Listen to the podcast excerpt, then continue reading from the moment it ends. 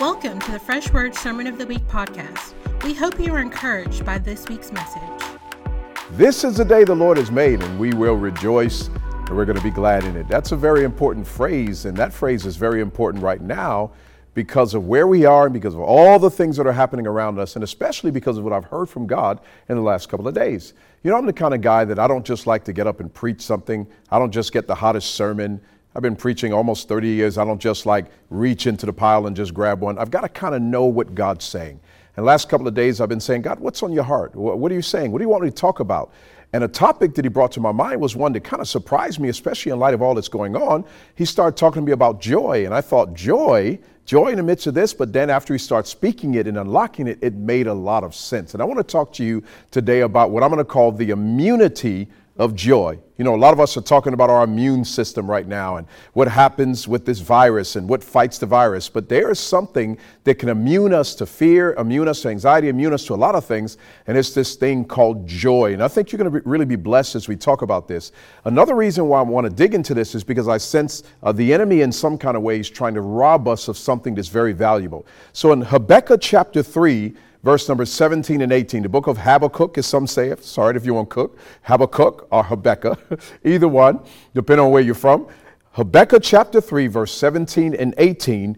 Here's what it says Though the fig tree may not blossom, nor the fruit on the vines, though the labor of the olive may fail, and the fields yield no food, though the flock may be cut off from the fold, there be no herd in the stalls.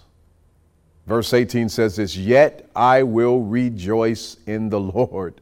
I will joy in the God of my salvation. Back that up. I want to do that one more time because that was just too good to do only one time.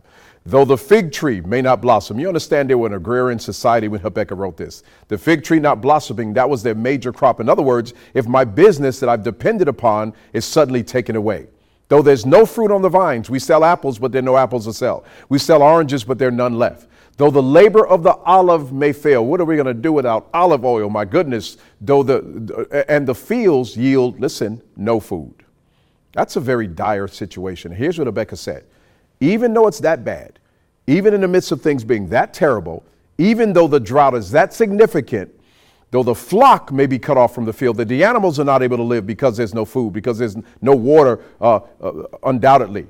And there be no herd in the stalls. Verse 18 says, Yet, that's a very important word, yet I will rejoice in the Lord, I will joy in the God of my salvation. Say amen to that, man. That's just good stuff right there. And, you know, whatever we're going through right now, it's probably not as bad as what Habakkuk was going through because that parallel, that uh, parable right there, that parallel is of total devastation. Don't even know where you're going to eat the next day. Not enough water to drink. The animals are not doing well. But Habakkuk said, I don't care what's happening around me. I don't care what it looks like. I don't care how bad it is. I don't care how negative it is. I don't care how significant it is. It's not going to steal my joy. I will still rejoice and joy in the God of my salvation.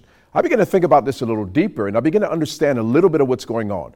Now, where all this is coming from and how it's coming and all that, that's not what I'm going to speak to right now. But I do know this I do know in the midst of what's happening, there is a demonic agenda. There's a demonic agenda, there's a plan of the devil, there's a satanic plan in the midst of all that's happening. And that plan is laced with fear. It's laced with anxiety. It's laced with unbelief. The enemy wants people in fear, in panic, in unbelief. He wants people losing their faith. He wants people in such a negative emotional state that in many ways he's able to come in and steal, kill, destroy, and rob. And that's why God is reminding us we need to reclaim our joy. There's a verse in Luke chapter 21, and this verse talks about the end times when Jesus talked about wars and rumors of wars and earthquakes and pestilence and many things happening. And here's one of the things he says that will be a characteristic of those times. He says there will be signs in the sun, the moon, the stars, on earth. There will be distress of nations with perplexity, and the sea and the waves are going to be roaring. Then he goes on to say, men's hearts will be failing them for fear. Listen to that men's hearts will be failing them for fear. So, in the midst of the end time drama that's going to happen, one of the significant things that will happen to people is they'll be so gripped with fear. They'll be so bound up in fear, their heart will fail them for fear. People will literally have heart attacks because of the fear and the anxiety and the negative emotions they experience. And that's one of the devil's plans when things become uncertain, when things are turned upside down, when people around the world are, are locked in because of a virus. One of the things the enemy wants to do is get you so paralyzed with fear that it ends up negatively affecting you. And here's what I want to say not on our watch. No, no, no, no, not on our watch. No, this is not going to happen. We're not going to embrace fear. We're going to allow this thing that God gives us called joy to begin to be released through our life. So let's talk about joy for just a minute. A couple of facts about joy. Number one, joy does not come from the outside in, it comes from the inside out. Oh, that was real good stuff right there. Come on, give me a high five. Boom. I feel that one. Joy does not come from the outside in, it comes from the inside out. Joy is not circumstantial. Joy doesn't happen because you got a new car. Happiness might be because you got a new car. At least you're happy until the first payment comes. You know, joy comes from the inside out. It's an inward reality. In Galatians chapter 5 verse 22, the Bible talks about the fruit of the spirit. Not the fruits singular, but the fruit, it, it, it's whole, it's all together. The fruit of the Spirit, not the fruits, not seven different fruits, one fruit. And in that fruit is love, but also joy. Joy is the fruit of the Spirit. So if you have the Spirit of God in you, if I have the Spirit of God inside of me, if we have the Spirit of God dwelling in us, guess what? We already have joy on the inside. We got to learn how to release it. We have to learn how to walk in it. We have to learn how to walk in the inward reality that we have. Dep- not, doesn't matter what's going on outside of us. It doesn't matter what's happening around us. We have something on the inside we can release. And here's another fact lack of joy can cost you. Lack of joy can cost you. Nehemiah says this The joy of the Lord is our strength. That means when you lose your joy, you lose your Come on, that's right. Say it again. When you lose your joy, you lose your strength. And we need our strength. We need our strength to encourage our children, encourage our family members. We need strength to go on another day. And when you lose your joy, you lose your strength. If you sit in a room depressed, if you sit in a room discouraged, if you're only singing somebody done somebody wrong song, if your song is why me and why did this have to happen, and you continue to allow negative emotions to dominate, you are losing and abandoning your strength. And when you get weak, there's not much you can do. Oh no, we need to reclaim our strength. So let me give you five or six ways five or six things we could do to walk in joy. How's that? Here are a couple of things we could do to begin to walk in joy. And that's my vision for you. That's God's vision for us, that even in the midst of this, we don't lose our joy. I do believe that there is to be some degree of sobriety about this. I do feel like, in some ways, that there, there probably needs to be some repentance. And God's trying to get the attention of some people. Uh, but there's several biblical parallels that when things were going on on the earth, the people of God were expected to walk in joy as they intercede, walk in joy as even they may cry out for the sins of the nation. There's this thing called joy that does not have to, we don't have to abandon it and allow the negative emotions to dominate. So here's a couple of things to do. Number one, command your emotions. Command your emotions. There's a verse in Psalm 118, verse 24, and it says this This is the day the Lord has made and I might just rejoice and be glad in it. Is that what it says? No, that's not what it says. Say it with me. Come on. This is a day the Lord has made, and I will think about possibly if I feel better. Rejo- no, no, no, no. What does it say? Come on, let's do it together. Ready? This is a day the Lord has made, and I, say it again, I will. I will. I set my will in place that I am going to rejoice and be glad in this day the Lord has made. Now, every day the Lord makes is not necessarily a day that we're going to feel good. It's not a day that's going to tingle all of our neurons. It's not a day when everything's going to go right. But here's the command. Here's the, the scriptural admonition that we'll use our will use the, the, very, uh, the, very, the very desire of our heart and we say, I will rejoice in this day. I'm going to rejoice because God's given me another day. You know what that means? That means we can command our emotions. See, joy is a decision. Joy is not something that happens and you look down and say, wow, I've got joy. Where did that come from? No, that's not what joy is. Joy is something that you decide, it's a choice. You choose to walk in joy. And one of the ways we can choose to walk in joy is by speaking things that cause joy to rise. By declaring, like the psalmist did, This is the day the Lord has made. I'm going to rejoice and be glad in it. I'm going to walk in joy today. I'm not going to walk in sorrow. I'm going to walk in joy. I'm going to rejoice. I'm going to enjoy God. I'm going to love God. Because speech actually affects our body. Heard a story recently about a neurosurgeon in South Korea, very famous neurosurgeon. And the neurosurgeon found out uh, this was back in around the time they discovered the speech center of the brain, where, uh, where speech happens in the brain. But he found out through operations and through surgery that whenever they would touch that area of the brain, all the nerve cells in the body would jump. Think about that for a minute. Once the speech center is lit up, every other nerve cell in the body jumps. It's like it responds to it. Could it be that our body responds to whatever we say? Could it be that the words that come out of our mouth kind of program our body?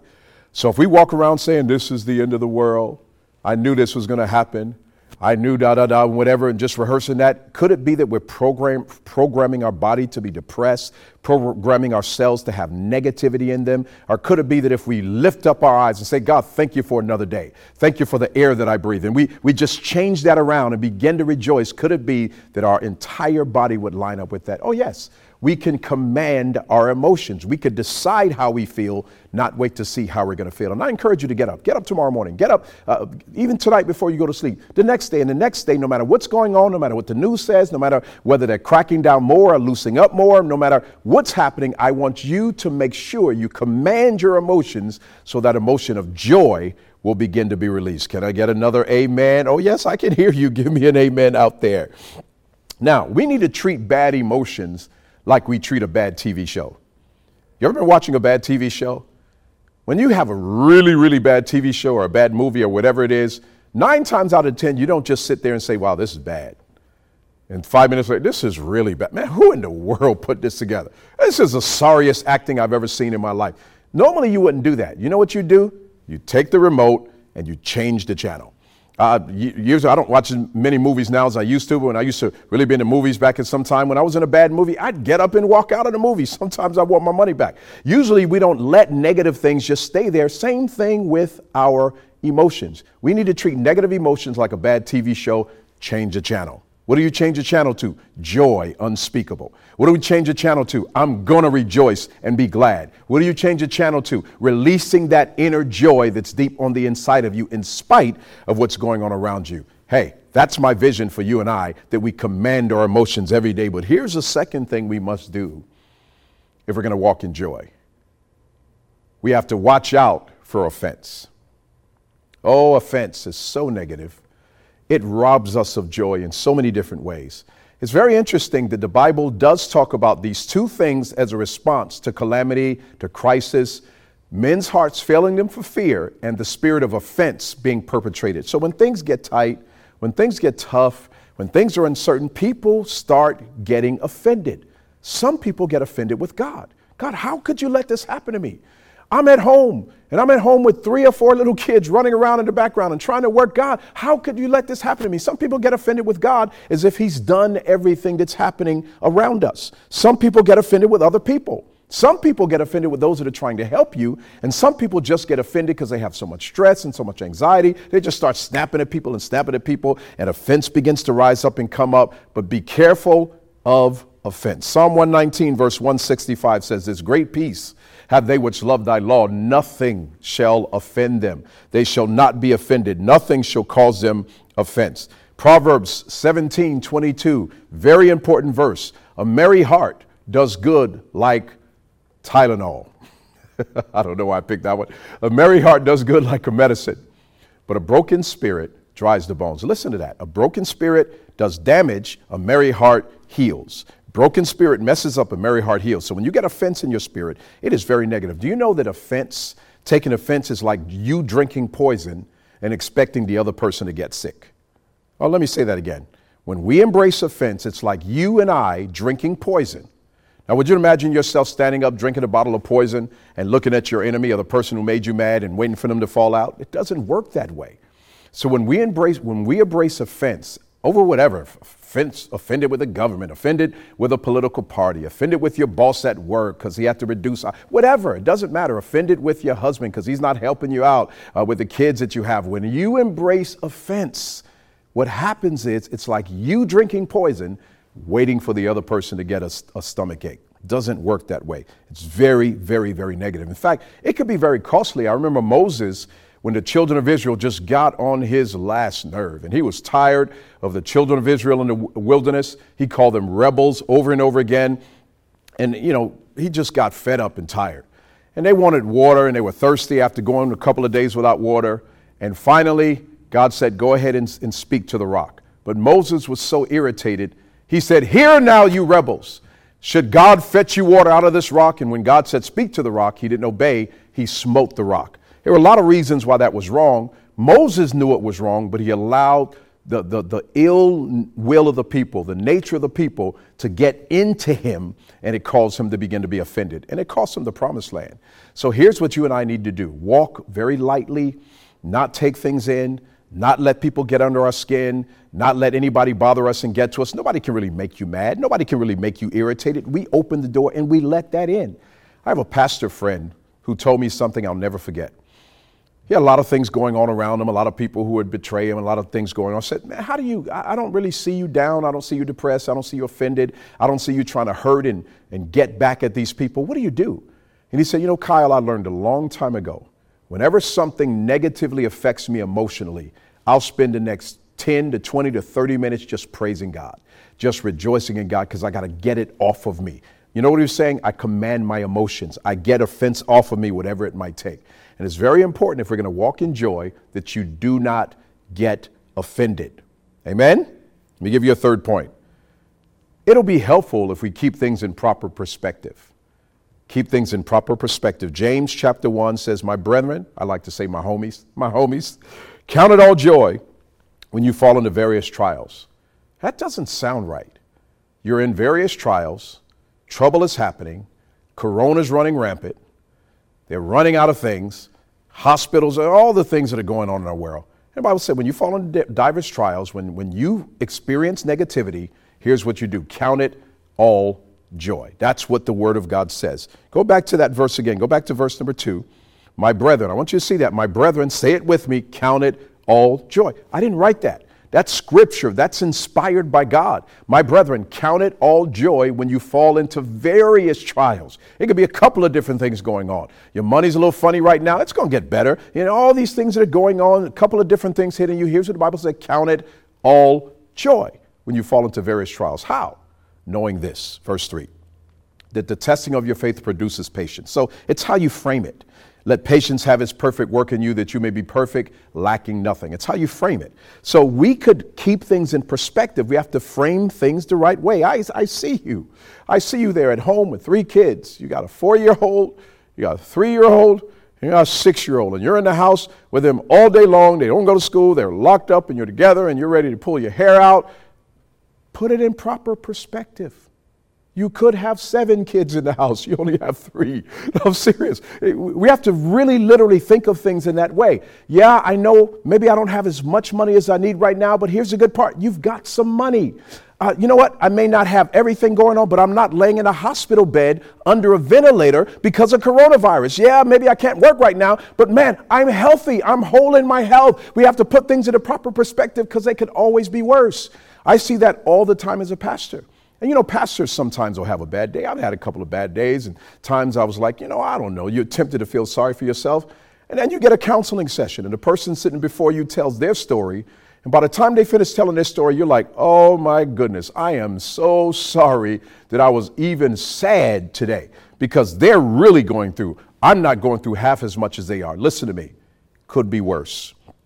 Keep things in perspective. But understand that God is taking everything and working it out for good. God has taken everything and making it happen. So when negative emotions touch us, it's a sign that we're focusing on the wrong thing. We need to change the channel and begin to focus on something different. Can you hear me? Oh, this is good stuff. I'm encouraging myself. Let me give you a fourth thing.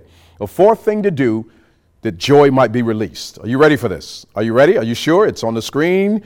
You know what we need to do? Relax. Okay, come on. Everybody just take a deep breath with me. Let it out. We need to relax a little bit. We need to learn to relax. Hard thing for me to do. Basically, I'm here talking to you, but I am a wired guy, man. I'm a type A personality. I've been running since the day I was born. My mother would always tell me stories about uh, us going shopping. We grew up in New York City, And uh, just about every time we went shopping, I'd get lost. I mean, I was a terror to the stores. I'd hide in the midst of the clothes racks. And eventually, she had to like just tie a rope to her hand and my hand just to keep up with me. And I've been moving ever since I was two years old, probably one years old. I think I was moving a lot in mama's womb.